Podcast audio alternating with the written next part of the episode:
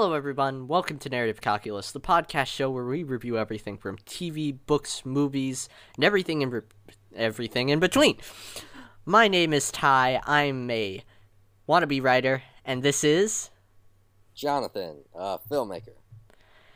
In case you haven't noticed, um, today is pretty unusual for a number of reasons. First of all, for some through some strange twist of fate, I'm the one doing the introduction, which is just By the way, tell us who does it better. Yeah, how about you don't? Um, and second of all, it's summer. Um, for The most first people, day of summer, more specifically. first day. Yeah, uh, for most people that means vacation and pool party and sitting under a tree in the backyard next to your brother. But for us, that means recording more podcast episodes so we can continue to feed the monster that has become our audience. Yeah, Yeah. I, I, I just went there. Sue me. And today, we're doing a very special episode, not only because Ty's introducing, but the first day of summer. You all know what that means. There's 104 days of it, and we got to figure out what to do. We're recording a podcast episode, Phineas and Ferb. Yeah! And the and the crowd exhales loudly through their mouths. Yes, Phineas and Ferb, one of the greatest kids television shows of all time that has struck the hearts of millions of people all around the globe to name their children Phineas and Ferb. Um, someone probably has done that.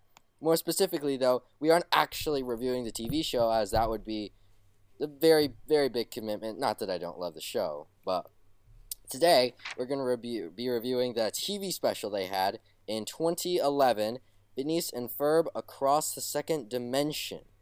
Yeah. This TV movie, I guess, was directed by Robert Hughes and written by Jon Colton Barry, Dan Povenmire, and Jeff Jeff Swampy Marsh. I just feel like, you know, the um you got to get the writers in there when it's a television show, at least an animated one. Um, the cast and crew include Vincent Martella as Phineas, Ashley Tisdale. no way, that's Ashley Tisdale? I never knew that. Who's Ashley Tisdale? She's she's she's the one um she's the she's the blonde girl in um High School Musical. I never recognized that. Okay. Wow. That's cool. Okay. Thomas Brodie Sangster is Ferb Fletcher. Caroline Rhea is Linda Fletcher. Richard O'Brien is Lawrence Fletcher. And there's a couple more. Yeah, but that that's that's the main casting crew for now, folks. The film premiere actually averaged 7.6 million viewers, making it one of the highest rated animated programs on cable in more than three years. It was released under the Disney banner, as you all know. It's a Disney Channel original show. And if you haven't seen it, or if you don't remember it, I'll run it down for you. So, as you know, their beloved char- characters, Phineas and Ferb, are absolutely enamored by their pet, Perry, Perry the platypus, the the greatest pet ever, who doesn't really do a, a whole lot. He's just Through a platypus. shenan- He doesn't really do much. Yeah. Through a series of shenanigans, Phineas and Ferb accidentally crash into the building of Doofenshmirtz Evil Incorporated. Hashtag Disney don't sue us. And um, they help him um, after crashing into his invention to create a other dimensionator. What Yeah, a I highly noticed. original name. I mean, like, Yeah, I know.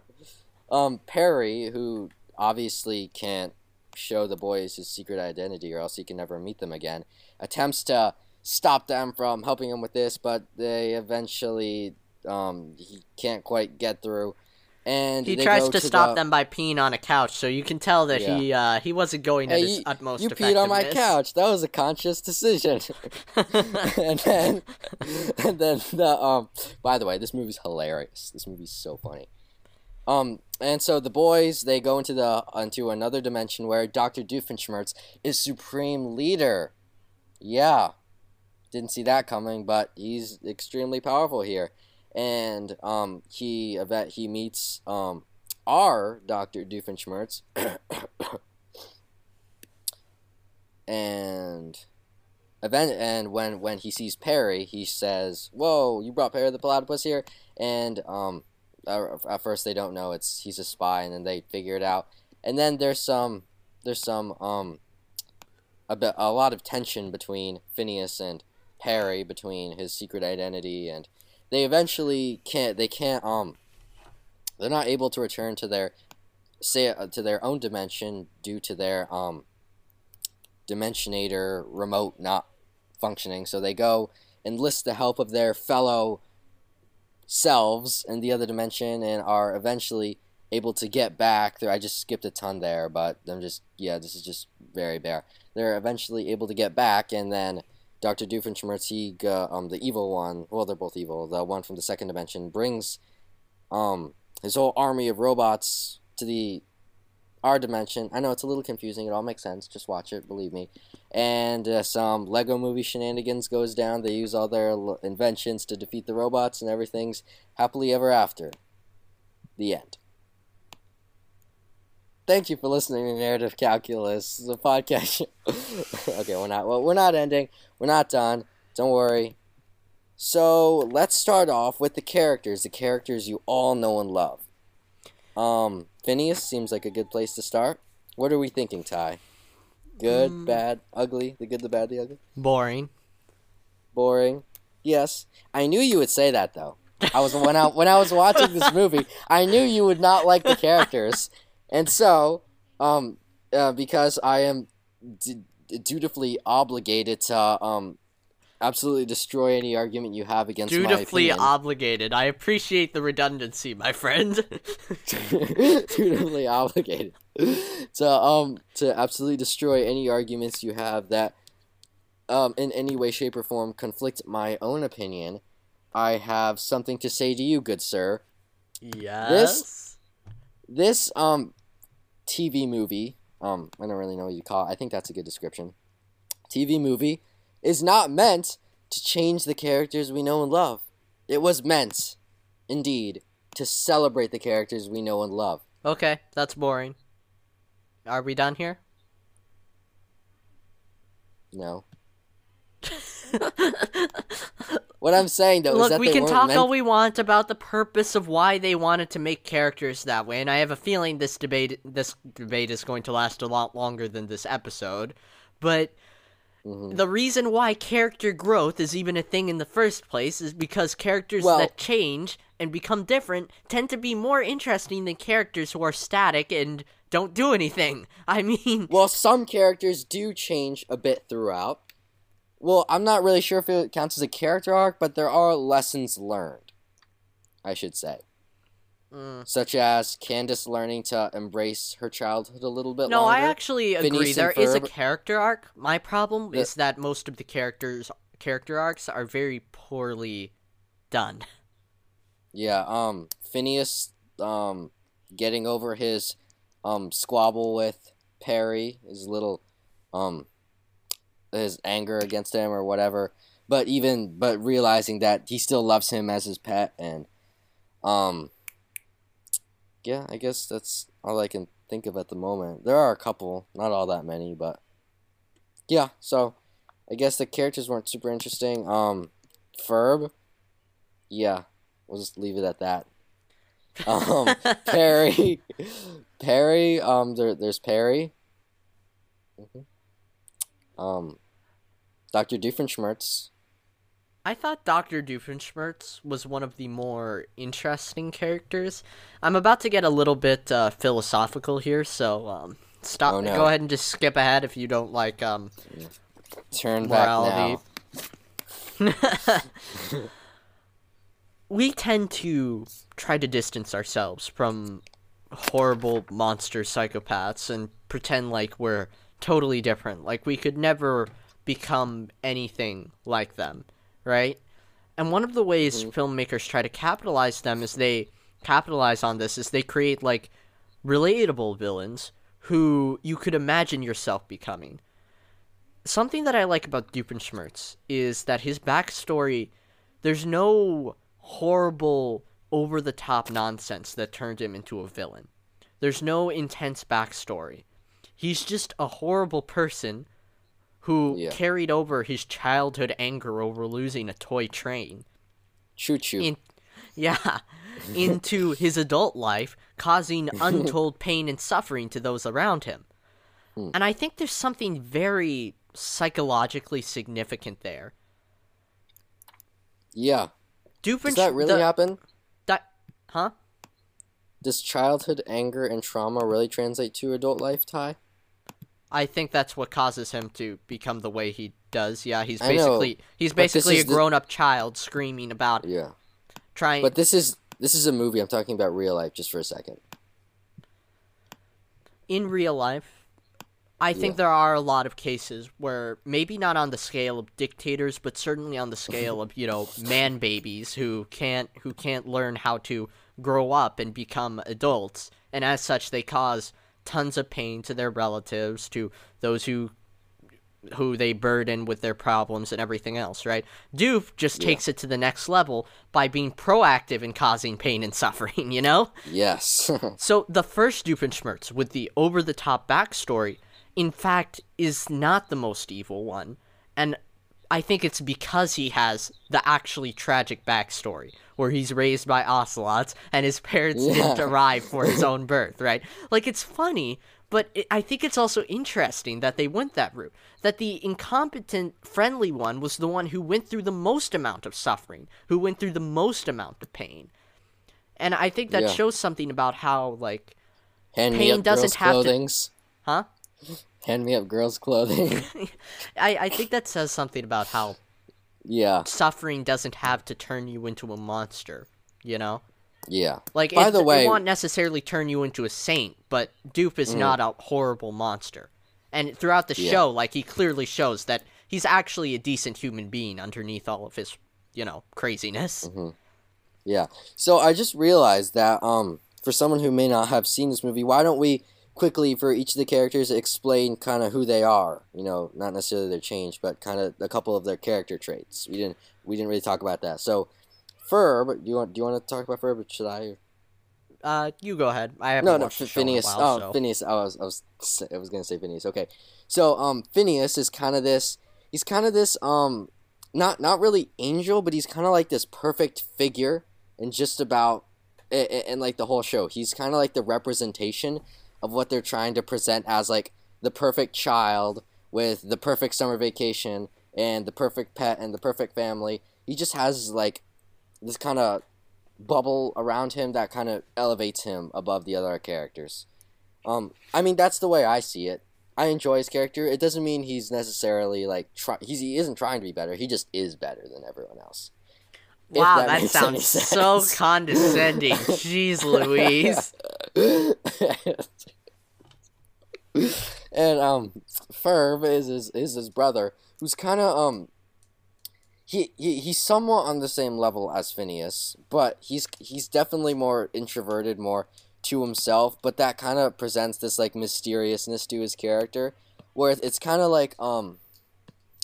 Uh, I'm thinking that uh, there's something about like if you don't know what something is, it makes it scarier than if you you, you know that. Fear of Look- the unknown. Yeah, yeah, fear of the unknown. How kind of like if you, you know, you like, I, I, I can't, I can't think of any super great examples at the moment, but he kind of has this like unknown quality about him that he he could be like like, you know, like, yeah. I, okay, can you just cut this out? I'm having a hard time explaining. Ferb, did you get what I'm saying though? Utah. I don't think he's particularly scary. He's just supposed to be a contrast No. between the outgoing, energetic Ferb, or Yeah, the no, I'm not- outgoing, energetic Phineas. I'm not saying he's scary, but I'm saying He's mysterious. No, I'm saying okay. There's a lot under the iceberg for him. You can tell with um Ferb's character. You can tell he's more introverted, but you see the little tip of the iceberg. But there definitely is a lot more underneath. I think is a good way of putting it, in my opinion. Okay, um Perry, Perry the platypus is basically just the pet to these two boys. Um, in one side of his ego. What, what do you call that? The double, double. Double life. Yeah, the double life. Sorry, I just um, and as and in his other one, he has this really really great relationship with Dr. Doofenshmirtz. I think their relationship is one of my favorite parts of the show and this movie and overall, especially Dr. Doofenshmirtz's part. Like the way that they're like like they're the ultimate version of frenemies. You know, I mean, they're the ultimate representation of what frenemies are. Would you agree with that? I'm not sure if they're the ultimate, but they're a really good example, yeah. Yeah, where they kind of you can see that they do have I don't know this this kinship with each other. I don't I don't know what to call it. I don't know if that's a good word. Despite being enemies, but, they've gotten to know each other extremely well. Yeah. Like almost like brother levels. They they know each they've yes. been there through the absolute worst times of each other's life, you know? Yeah. And the and and the and the just mundane times like in the the, the very first episode uh, or second episode I think where Perry helps him set up for his daughter's Vanessa's birthday. I'm talking about the show here, folks, just a second. But their relationship, if you check out the show and this movie, is really just. I applaud the writers for it. I just love it. I don't think the and, movie did a good job of showing that relationship, though. Well, I know, but it had a it had a lot to juggle with the other Doofenshmirtz, you know. I mean, True. I get. I think. I think what they were thinking is we, you know, this is this movie's mainly for the people who are who already seen the show, so this is more like just expanding on that. I feel I didn't feel that they needed to do anything with the characters they already established. Um, the one character that I thought was oh, before we go to that, let's Candace. Candace, I I really liked her character in her in the second dimension. The second dimension Candace, I think, is definitely just such a good representation of what of what Candace should be like. You know, and the, and like um in the movie when the real Candace was talking about the mysterious force, I was thinking that the the second dimension Candace would be the one who's like always protecting the the brothers from getting busted, Phineas and Ferb from getting busted from herself. I was really thinking that's what it was gonna be, but I guess not. But um, her trying to protect her brothers from everything, and her kind of regretting a little bit, but also um happy that her brothers um, don't have to go through the hardships she had to to grow up so fast in this cynical, chaotic kind of I don't know dictatorship kind of world. So I, I feel like they really did a good job showing that like I don't know. I just feel like she was the best second dimension character out of any of them, even more than Doctor Doofenshmirtz. Uh, on a fundamental level, I agree with you, but my problem with pretty much all of their characters is I feel they really didn't have enough time to properly flesh them out. Do you do you mean with all the second dimension characters or with all, all of them in general really i mean like all of their yeah, but... issues are really, really quickly summarized in the first act as fast as possible. Then they're dumped into the second act, and then quickly as fast as possible. Like Candace, overnight, she the second dimension Candace, like almost overnight, it's the, these are the hard choices, people. We gotta. I, I need to protect my brothers, and then oh, suddenly out of nowhere, she she flips her, she flips yeah. upside down well, and becomes a decent person, mm-hmm. and we have no idea what the impetus for her change is. Like, what causes yeah. this sudden, I, this total I th- I reversal? You, I think you are right though about it being um the um the runtime I think the runtime probably played a large factor. If they had an extra hour, I think this would be a lot better than it was. But as it is, yeah. there I feel like all Phineas. Okay, so we're basically just discussing. Mm, yeah, whatever. Um, so like Phineas, right? We're not really given. Eh, I I can't. I don't understand his character arc. I actually just don't understand his character arc. Maybe you could explain it to me. Like, did, did I just miss a huge I don't, thing? Well, he he just kind of learns to not to I mean the the way I saw it, he just kind of learns to not be angry at Perry, and that he was just trying to protect him because he wanted to be with the boys as their pet, even though he it be it because he couldn't tell him that they were a spy. That's that's I think I think the only thing. All right, so, my problem yeah. with that is that that issue should have been it should have shown up. Actually, no. Hold on.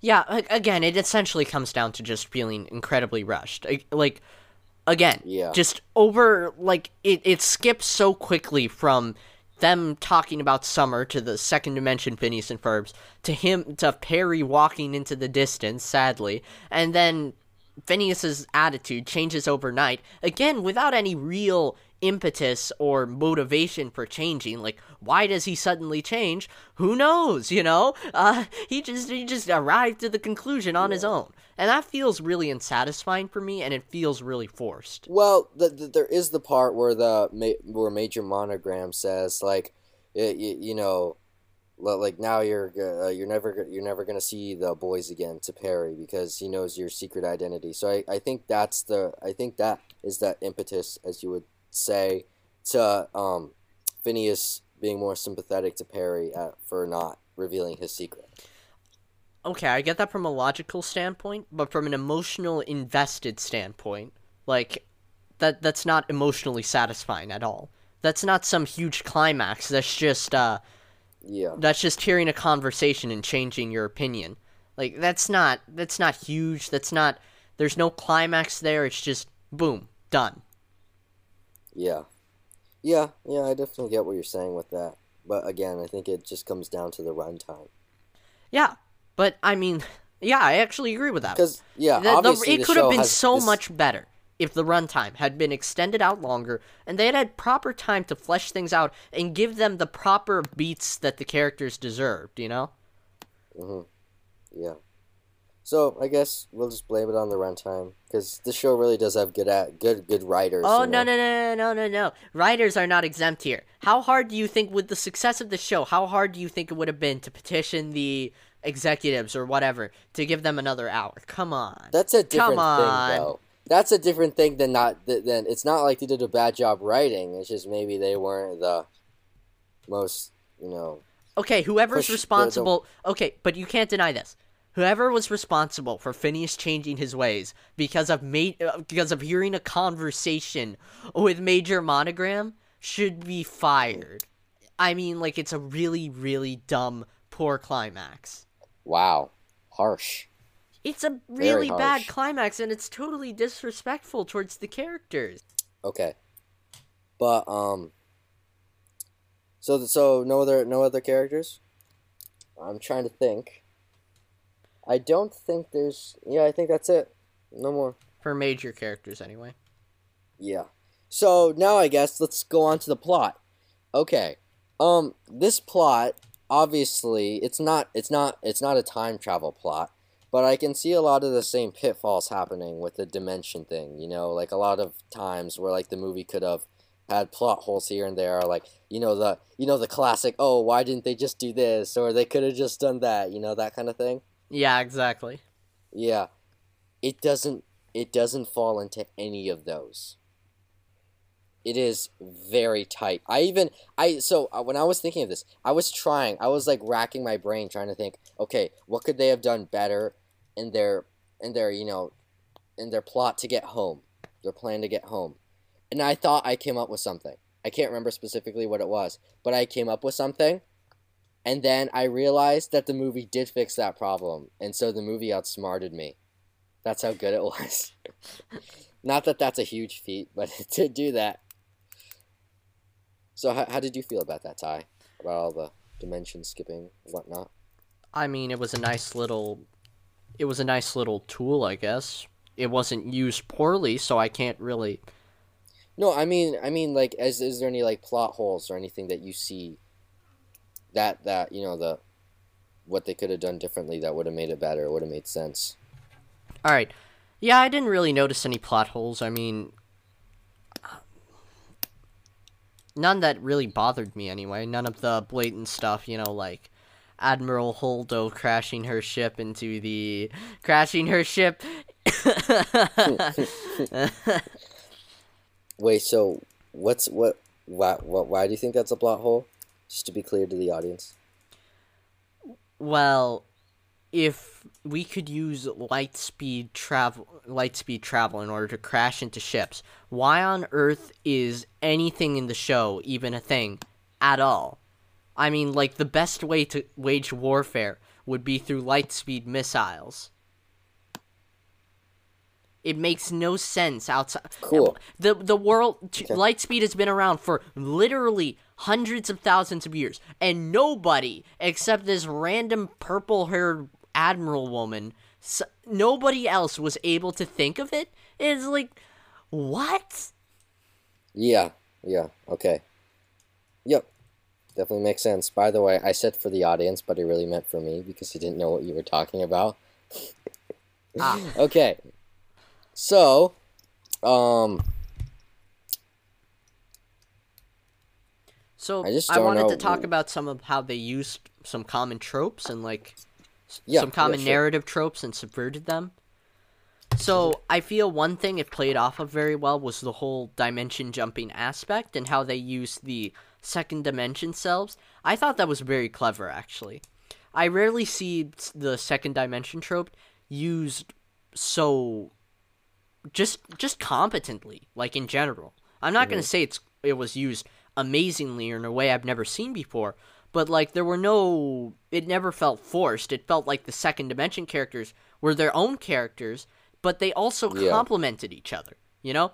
They they still Yeah. complemented the original. Whereas I feel like in a lot of other second dimension stuff, they feel almost like just extensions of the original, right? yeah. You know yeah. what I mean?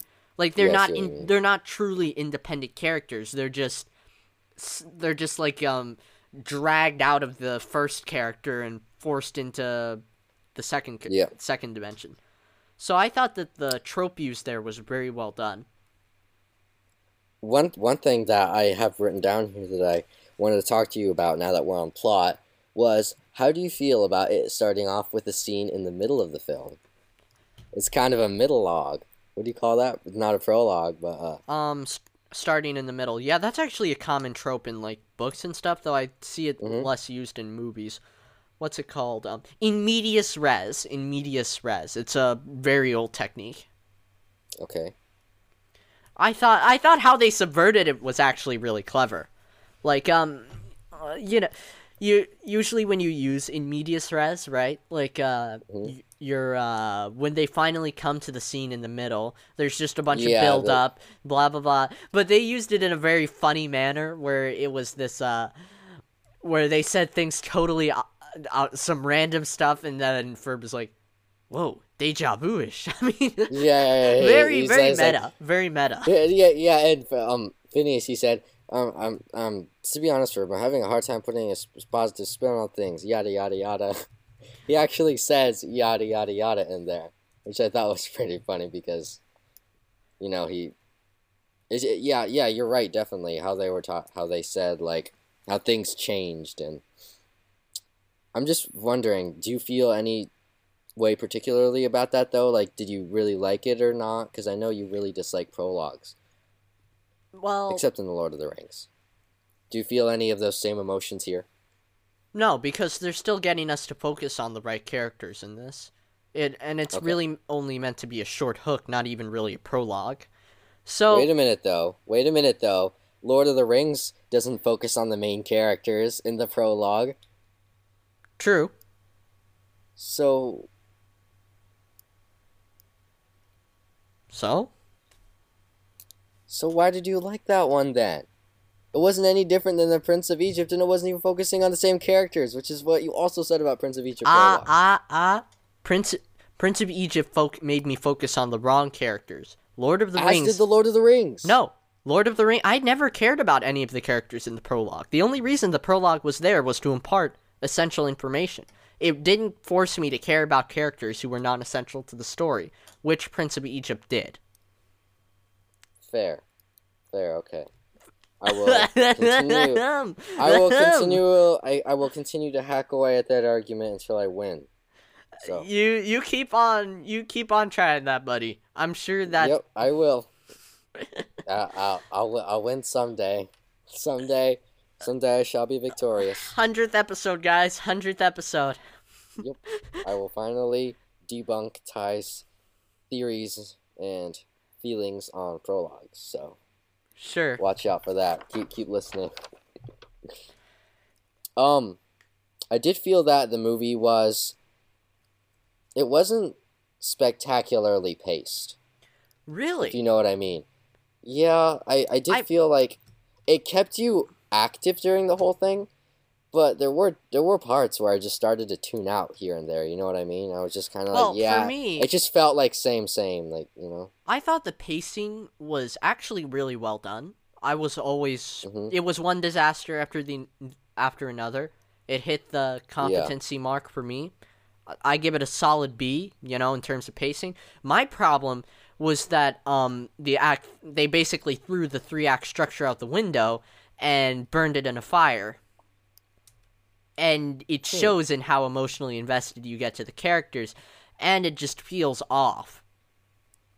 Can you elaborate that on more with three act story structure? All right, well, you want me to like explain the bare basics, or I mean just go straight into detail about what I mean? I just want to know what you mean Ah, okay. about how how it burns it. Well, the main if you I'm ninety percent sure if you took a timer to the movie, you would notice that that the plot that the first act plot point happens way way too early, and that's part of why the characters are again so poorly fleshed out because they didn't spend enough time in the first act, you know, getting really in detail. Now, I do kind of understand why they did that because, as Jonathan already pointed out, this is really supposed to be fan service. It's celebrating the characters. Um, yes. I don't buy into that argument. I'll, I uh, I hate Endgame, Uh, so that that already tells you all I all you need to know about my position on that. Going more into detail about the second and third act, I, th- I thought the second act was probably the most fleshed out, but again, it feels really short. And I haven't taken a timer to this, but I'm pretty sure if you took a timer, the part where they. Oh, darn, no, there's no actual midpoint. There's no midpoint in this story. I just realized that. There's no turning, there's no midpoint. yeah, there is. Where? when they're in the second dimension. The first part is when they're like the first part ends when they're when they get into the second dimension, and then the second dimension No, that's the first the middle part. That's the first act. The The first act into The first act to second act represents the normal world moving to the unusual world. Mhm. So, where do you think they move from normal world to unusual world?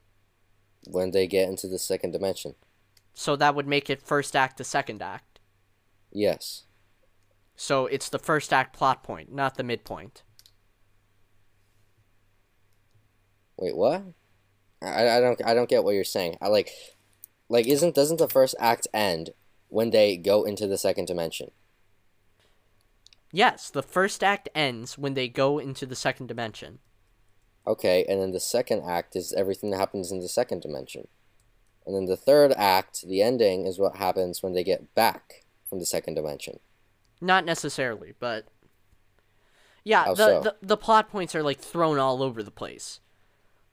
So midpoint is when the characters start to come to terms. Uh, uh, no, I don't want to go go to that level. Um,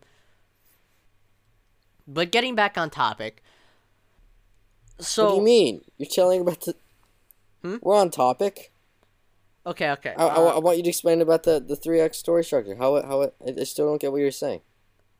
the it doesn't have it doesn't well it, it has midpoints it has a midpoint and it has a third plot point but they're really really weak midpoints and that's my problem like um what what is the midpoint of the story what what it if you took a timer to it and put the midpoint in the middle what would the midpoint be when they're getting tossed off of the I think everything up until they're getting tossed into the lava thing, and then from there, because that's that's about when they go dimension skipping back into their dimension, and so I think that would categorize that that would be classified as the end of the second act. I think every all the stuff that they do, uh, like the hey Perry, we came to rescue you.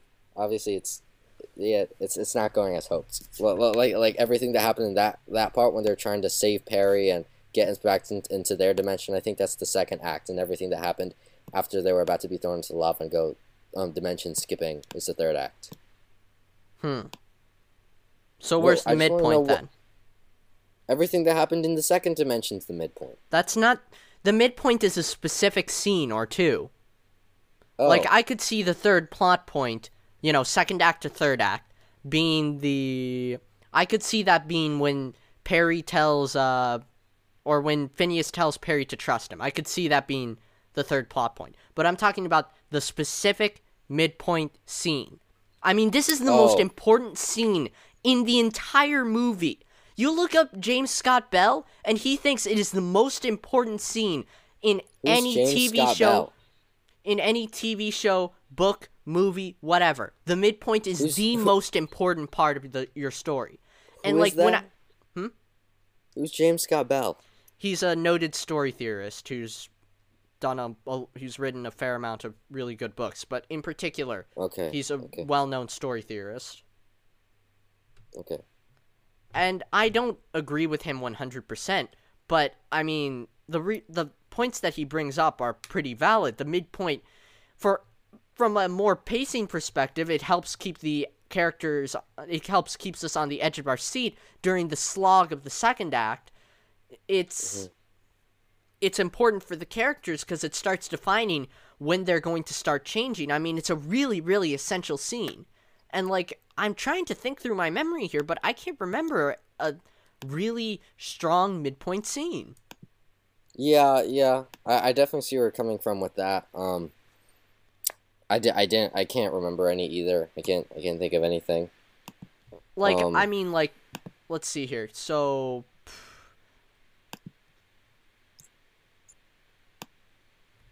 Hold on. Let I me think- just uh one, one second. I. Th-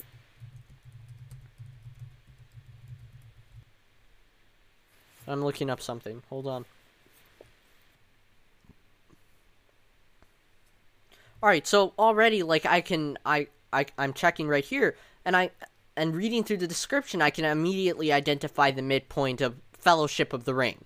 Right? It's when Frodo wakes up in Rivendell and they decide to go carry the ring to Mordor. Like that's a strong Yeah. midpoint cuz it immediately mm-hmm. flips everything upside down and it, it defines what the characters are going to be doing for the rest of the movie and it helps set everything up right that's a really strong midpoint so do you remember a scene like that in phineas and ferb was there any I don't. No. yeah it's Yeah. It- yeah. you. Yeah, you're right about that. like i can understand when someone if you really believe that your story would be better without the three act structure but for this i feel like it only hurts like the whole reason the the three act structure works so well is because it's not because it's inherently good but because we've gotten used to it because it's such a pervasive thing that works underneath all stories like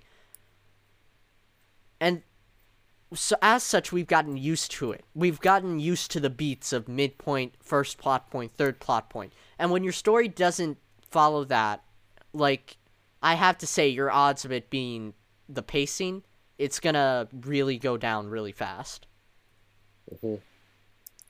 I don't think it brings down the movie for me at all. I mean, obviously for you it does, but the way I experienced it, it did have some slow parts in it. I felt some parts where I did tune out, but I don't think that had anything to do with the with the way it was structured at all.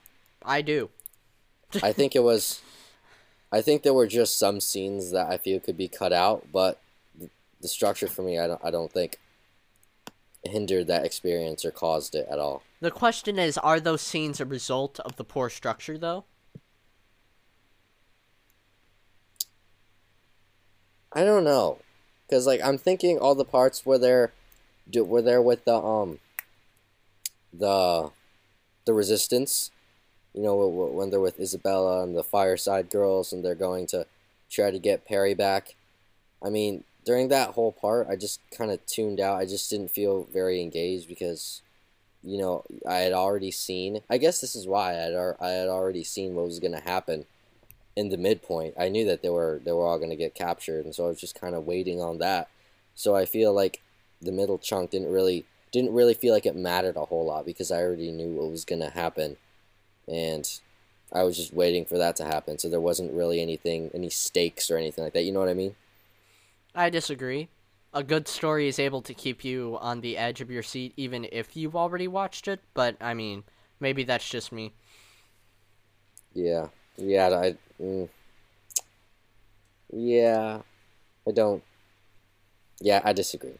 I think that Well, it think that having ultimately comes middle, down to whatever. it comes down to personal preference in that case. So Yeah. not something worth uh, debating over. Uh, So, is there anything else that you felt was relevant about the plot that we should talk about? I think we've covered just about anything. I don't have anything. yeah, I got nothing.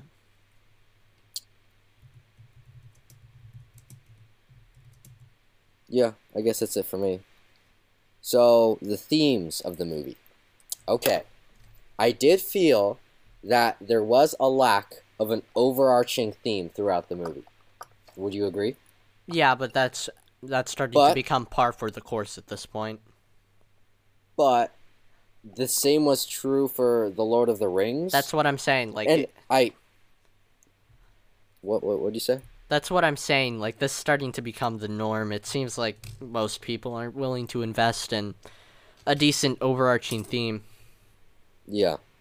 But I do feel the same way I do about Lord of the Rings in that it has smaller themes that go over specific characters, such as Candace learning the value of protecting her little brothers and learning to cherish them and not try to, you know, and just enjoy what she has in her childhood and like the especially like the um goodbye folly of childhood hello un- undemanding adult life Yeah, good luck with that. that. and um phineas learning uh we, we we spoke about this but phineas learning to um well perry learning to trust phineas and phineas learning that perry just really does care about them and because of that he wasn't willing to tell them his secret and um and with Perry trusting them again to be able to give them the locket to unlock his computer and show him show them all the inventions, which I thought was really clever. I really like that point. It's just the ultimate way to celebrate everything they've done over the summer to have all their inventions come out like that once. Like I don't know, but I just like I just felt re- really emotional when that happened. Did you? Uh, no. Yeah, well, and you're cold and heartless, but that's okay. Or you're just not a super huge fan. Of so Nah, I'm cold and heartless. It's a okay, but back on topic because I feel like we just veered way off there. I don't even remember what we were talking about. We're talking like themes. I think that's every themes. Okay, okay. Um, You said you didn't think there were any overarching themes, and you yeah, were yeah, liked yeah, about how Candace, the thing about Candace and adult life yeah, and all yeah, that. yeah. I think those are the only two though. Could you? I don't. Um. Uh, and I suppose- I guess I there suppose. were lessons. Sorry. Continue. Yeah. No, you know you go. you go. I suppose there was the the stuff about uh, Doofenshmirtz and how evil is born, but I mean, like, uh, Mm. you would have to be reading way too deep into it to really define that I feel as like an that's actual theme. I feel I feel like that's more like a lesson learned though, as opposed to a theme. You know. I don't know. I think that's that is a. No, that I'm not talking about. I didn't like, feel like that I'm was as ta- big as a theme. I'm not talking about him getting the choo choo and you know that being that. I'm talking about the overarching theme of you know. Well, I say overarching, the theme of how evil is born, even when you, evil is born, especially under not necessarily this horrible backstory, but it's born out of uh, really just childishness. Yeah. I think I think that's it for the themes. I couldn't I didn't I didn't detect anything else. The movie was emotional though. To a Phineas and Ferb man, fan such as myself, there were quite a few touching moments for me, especially like when the um. I, I, I liked when Love Handle came out and said, "Hey, what we can, what can we do? Musical accompaniment, like, it, like it just Robot there was- riot. yeah, Robot.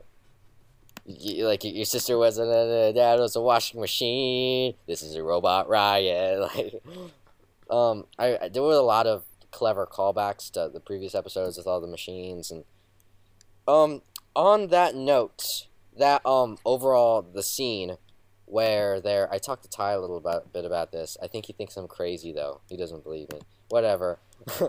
the um I'll just call it the Lego movie theme, the, the Lego movie scene. Ah, yes, yes, yes. So, um, Ty does not agree with me. I don't really care. But I know I'm a very I'm a very um um I believe conspiracies. I'm very susceptible. So, so, how do you say that? How do you say that word? You you can't say that word. It's copyrighted by the Illuminati. Oh, my bad. Don't you know? Um, I mean, like, they're controlling everything, man. Even the language, bro. Yeah. Well, the one thing, the the the one um about the the Lego Movie scene. Okay, back on track. I saw a lot of similarities, not only throughout this, uh, not not only during during one scene in the at the end of the movie. I saw a lot of similarities um to the Lego Movie, such as citizens um using crazy inventions built by the citizens themselves to defeat an army of blue, black, and red robots controlled by an evil overlord.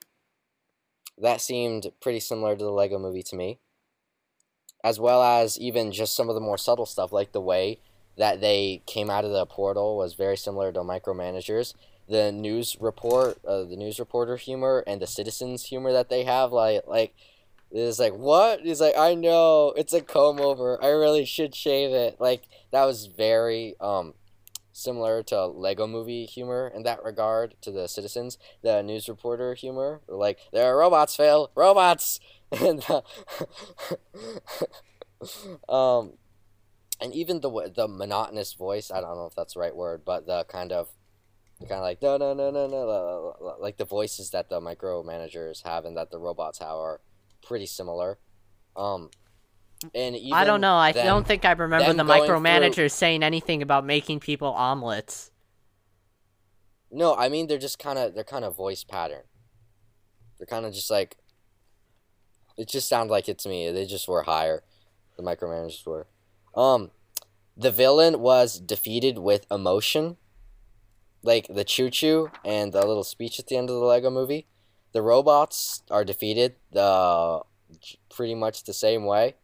And the um the skipping through the different dimensions I saw was pretty similar to how the Lego movie had all those different worlds that the like the um the Knights and Castles world, the Cloud Cuckoo Land, the Speed Racer and Friends and all that all those different the pirates.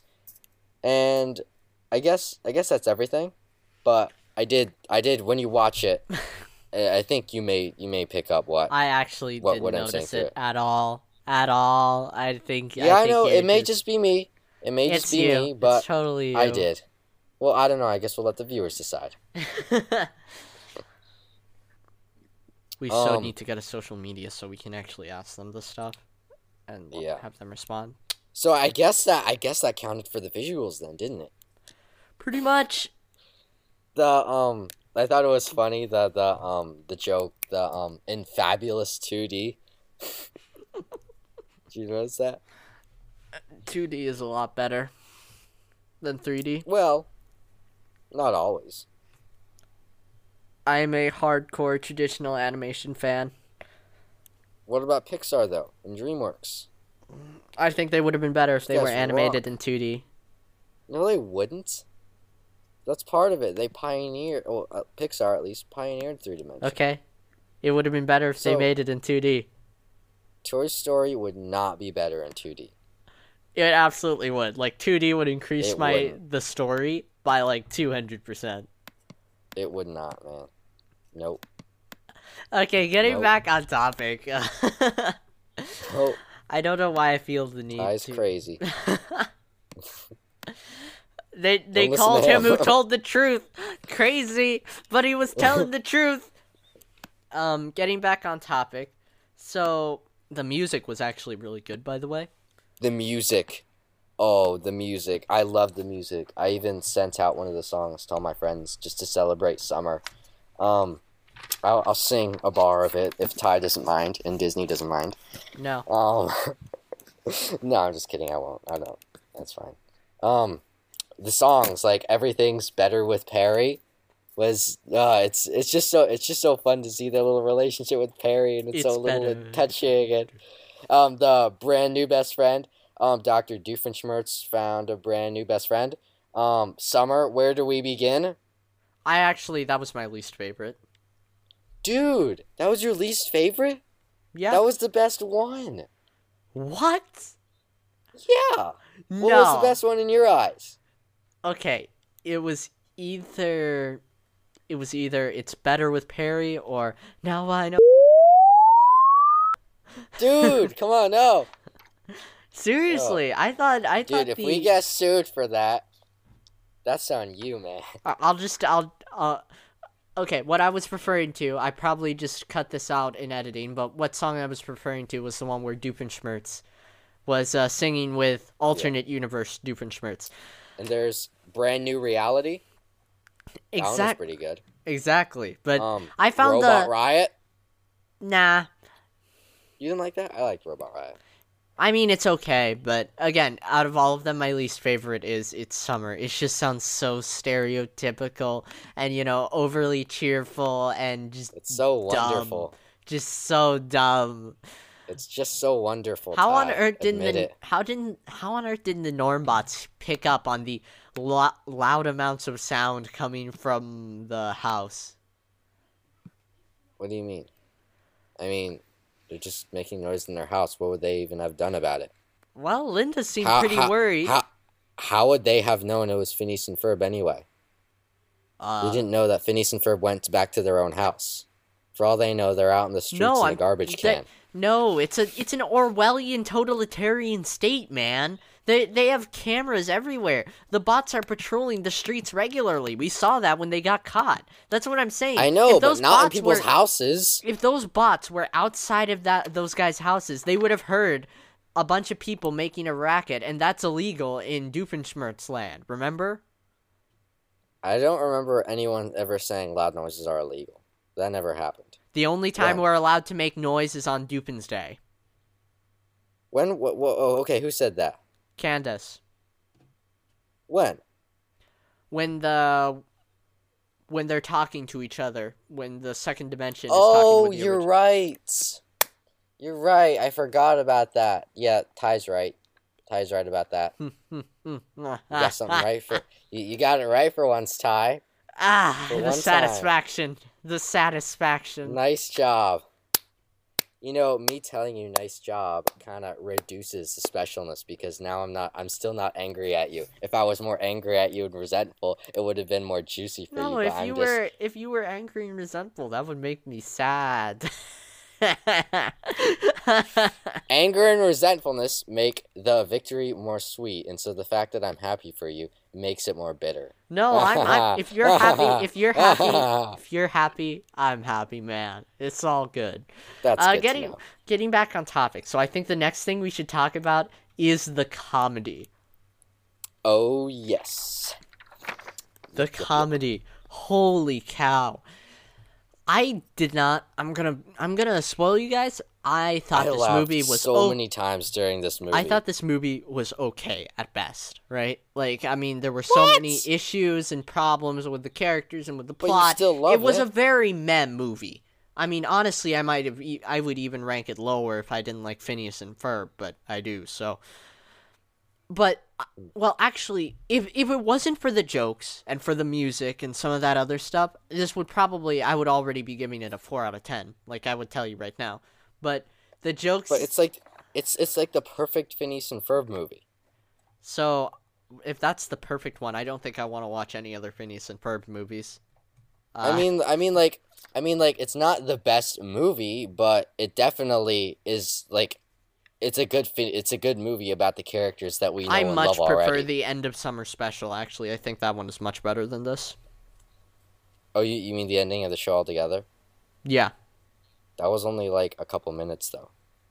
what no i'm talking about the whole where they slingshot around the world Huh. you don't remember that No, I don't think I've seen that. I've been watching it in order. That was the best. I've been I- rewatching it in order. That that was my favorite part of the entire show. That those those uh the, that whole thing, it was really good and it developed the characters really well. But getting back on topic, the comedy. Holy guacamole. And it's it, it was so consistently funny and just so I am a woman of science. At least that's what my horoscope said. I mean like what? What? It, and it and it's constant. It, it is so Yeah, and like the um Perry, we uh we uh well we came to rescue you. So so far it's not going as well as we hoped. we didn't have a lot of time to you know plan something elaborate. I guess we could have created some sort of diversion just in case. Yeah, we could have thought this out more. Yeah, it's it's really funny. Uh, Perry, you, no, no, Perry using major monogram in the shower Ah, to get that's away. toilet humor, man. That's toilet humor. It's not. oh come on! It was so good. It was so good. That was so clever. That I- was like one of the most clever jokes they What possibly what could have shocked me personally was the amounts, the amount of niche jokes that they went for. Like, I mean, like, you, you, uh, what was that line? I I need to go. I need to figure out how to do X Y Z with the mysterious force. Or no, where I need to find out where my brothers are. They're trapped inside Oh, the yeah. mysterious force or something like that. Well, And why don't you just go ask it? Kir- Kirky. Oh, Kierkegaard. I mean, like, why are they There's bring a- existentialist philosopher? I mean, that's funny. That's really funny. I, I, I love the um the, the the ones like yeah I I built you I built you a shrine. It's nice, but please bring back Candace. Oh hey Stacy, and I also want a car. and then they're like fix the machine. No. Fix the machine. No. All right, you forced my hand. Fix the machine. No. Really? I, I, I did a I did everything a puppet wanted when I was a kid, and then the, and then the um. How wait, old do why you would- think we are? But, but the the one part where he says, "Why would we do something that cause that would cause our own self destruction?" felt a little forced, if we're being honest. exactly, but it is A little bit. I know, I know, but if we're being honest, I did feel that was a little bit forced. Two words: lava. Yeah, I um Candace. There's this thing called there's this thing called syllables, and then there are these Yeah. things called words. yeah. Um, I would advise you to take a basic grammar class in case you're still confused about this. and then and then the um love handle. Oh great, Albuquerque '93 all over again. Where the robots go? Yeah, I I I laughed a little bit. Uh, I laughed pretty hard at that one. Yeah. Like, uh, And then and so then, they've um, apparently been a ro- in robot attacks before. I mean, good to know. Yeah. Wow, this 3D is amazing. right after she fights these robots. The girl is about to kiss the guy after the cliche misunderstanding. right after she fights the robots. Wow, this 3D is amazing. And then there's the um the oh the, the I, I I wrote this down in my notes. There was this one joke that I don't remember exactly how I went, but I wrote down. Candace says something like, "Now this is pod racing." she said something. She said something similar to that. I don't remember it specifically. I just wrote down. Candace says, "Now this is pod racing," but she said something like that in the movie, kind of similar, along that same vein. And I just wanted to bring that up because, yeah, I don't just know which one you're down here. talking about. yeah, I'd, I'd have to write. I didn't write it down specifically, but Something. yeah, uh, I mean, yeah. the you know, And- undemanding adult life. I wish they had gone a Um, bit uh, harder on the niche jokes. Like there was only one more existentialist joke. Uh, how do you want to trade two Sartres for your Nietzsche? Sucker. I mean, like, I don't get it. Whatever, it's very, it's Well- actually very Nietzschean for him to say that. But getting back on point. Hey, what was that small noise? Let's all walk over to it. It, You know, it, um, it, it commented on its own formula too, which I thought was very Yeah. funny. Yeah. Yeah. You fight a pharmacist? Why would you even do that? I don't want your pamphlet. All right, we should probably man, move on because at this point we're literally Yeah, just yeah. restating jokes. We are, we are, but that's, I mean, that's kind of fun. All right, quick thoughts. So, Quick bullet thoughts. round. Yes. I, I think, I think we are. I already said everything I needed to. I don't have anything else. Like my notes are dried out. I thought something that was rather clever was how they utilized the. I thought something that was really clever was the whole mysterious fort force bit. From a Yeah. from a from a meta perspective, there is a mysterious force. It's called the writers who don't want the show to end, so they make Yeah. things work according to. There is a mysterious force. It's very it's very meta actually. I suppose there is. At first, though, I, th- I thought the mysterious force was going to be the other dimension Candace. Yeah, I that kind of made sense in my mind. I don't understand why that would make sense. I don't I don't get that. Can you explain your logic to me? I mean, like the other the, the mysterious force was Candace in another dimension, making things happen as they will to protect her little brothers. But they aren't her little brothers. Her little brothers are in the second dimension. I know. Yeah, I know. It still made sense to me though. So I just thought I'd put it out there. All right, all right. Whatever. You you have fun in Make Sense Land. Another thing that I thought was rather clever was the whole um. Oh, how how something that I thought was clever was how they um linked together the first and third act with the whole baseball thing. It's like a seemingly irrelevant scene. Oh, yeah. But it's used to Yeah. to great effect in the finale, which I thought was rather rather clever. It's not amazingly genius, but you know, nice nice little detail. Yeah, I really have nothing else to say. All right, fair enough. Let's I just move on to. notes, so I think we're good. Yeah, ratings. Okay. we should. I um, think we should start off with our full summary and Oh yeah. Oh I yeah. mean, sorry, I- I skipped ahead. Yeah. yeah, our our full opinion, and then we give the ratings like afterwards. Yes. Okay. So can I start? Go ahead.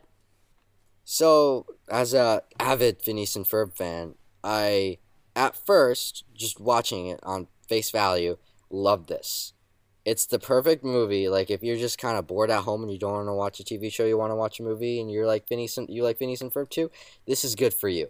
Like this is the perf the well, not the perfect, but it is a very good show for someone who understands and loves the Phineas and Ferb show. Would you disagree? If you love Phineas it's and Ferb, you'll perfect. love this. It's not perfect, but if you What- like Phineas and is Ferb, you will appreciate it. you'll like- this. Yes. I I do admit that some of the points that you brought up did bring some things to my attention. And another thing is I'm I really am more of a filmmaker. Ty is really into the story theory kind of thing. I don't I do some writing, but I don't really pay attention to that part, so I mostly just film. Whatever. So, um, in light of some of the points that he brought up, I do think that my opinion has gone down on this movie, and so c- can I rate it now, or do you want to? No, give your I, I I go first. Okay, so- okay, give your thoughts. Yeah. But oh wait, Jonathan. But before you give your rating, let let me just uh, give my opinion real quick. So, overall, I thought the movie was meh. That that's pretty much how I rated. It. Like, uh, I felt that there were some things it did fairly well. The jokes were one; they were it was extremely funny. The the when you're watching it, it'll be a, it's somewhat hard to get into a critical mode. And so if you can just fade out, you'll be propelled from one point to the next and you'll enjoy it. But overall from a purely objective standpoint, I think there are serious issues. The pacing is the over lar- overall large scale pacing is awful, and that reflects in the characters as well, which are very poorly developed. So overall, Jonathan, you want to go first? Yes. Eight out of ten. For me, six out of ten. Hmm. I do. Yeah. I yeah, that makes sense. Why you'd give it a six? So we'll split Mostly, the I just- difference. I- Seven out of ten. Yeah, I did. I did feel it deserved a seven. I didn't want it to be anything under seven because I think it at least deserves that. But I do admit that some of it probably is my own love for this, for the the whole series in general, and even from the uh, my non my fanboy side did, I would say, influence me, maybe a hair, just a bit, but. So I guess together. I think you were going to originally give it a rating like something like nine out of ten or something. I was. I was, yeah, because I just didn't see all those problems that you were telling me about. I just loved Phineas and Ferb, and I love this. Like I said, you love Phineas and Ferb, you'll love this. I was just along for the ride, man. I I thought there were a couple things I didn't like, like I told you about, but yeah, I guess now it's an eight. I kind of feel sad, but it hurts, you know, to give my boy a seven. He deserves better. So, I guess together, the Narrative Calculus Podcast gives this TV movie uh seven painful stars out of ten or whatever metric we're using. Thank you. Good morning, good evening, and good night. So, do you want to do the ending or shall I? I think I'll You do the do end it? to to uh, yeah. Because uh, I did the introduction. I think I should do the ending. Thanks Yeah. to all our listeners for continuing to stick by us for yet another episode. I uh, I'm gonna I know that uh, this is an unfamiliar voice if you've been regularly watching our podcast, but seriously, thanks guys. We uh, we put a lot of work into this episode or into this podcast that goes on behind the scenes, and we appreciate the fact that at least a couple of you are willing to listen to the end. If you enjoyed this episode, don't forget to subscribe. And if you want to help spread the word, give us a five star review where and tell your friends to subscribe too. We're available on Spotify, Apple Podcasts, pretty much anywhere you get your podcasts from. Don't forget to listen to our other episodes too, though. Thanks for listening, and we'll see you in the next one. Bye bye. You're still here? It's over. Go home. Go.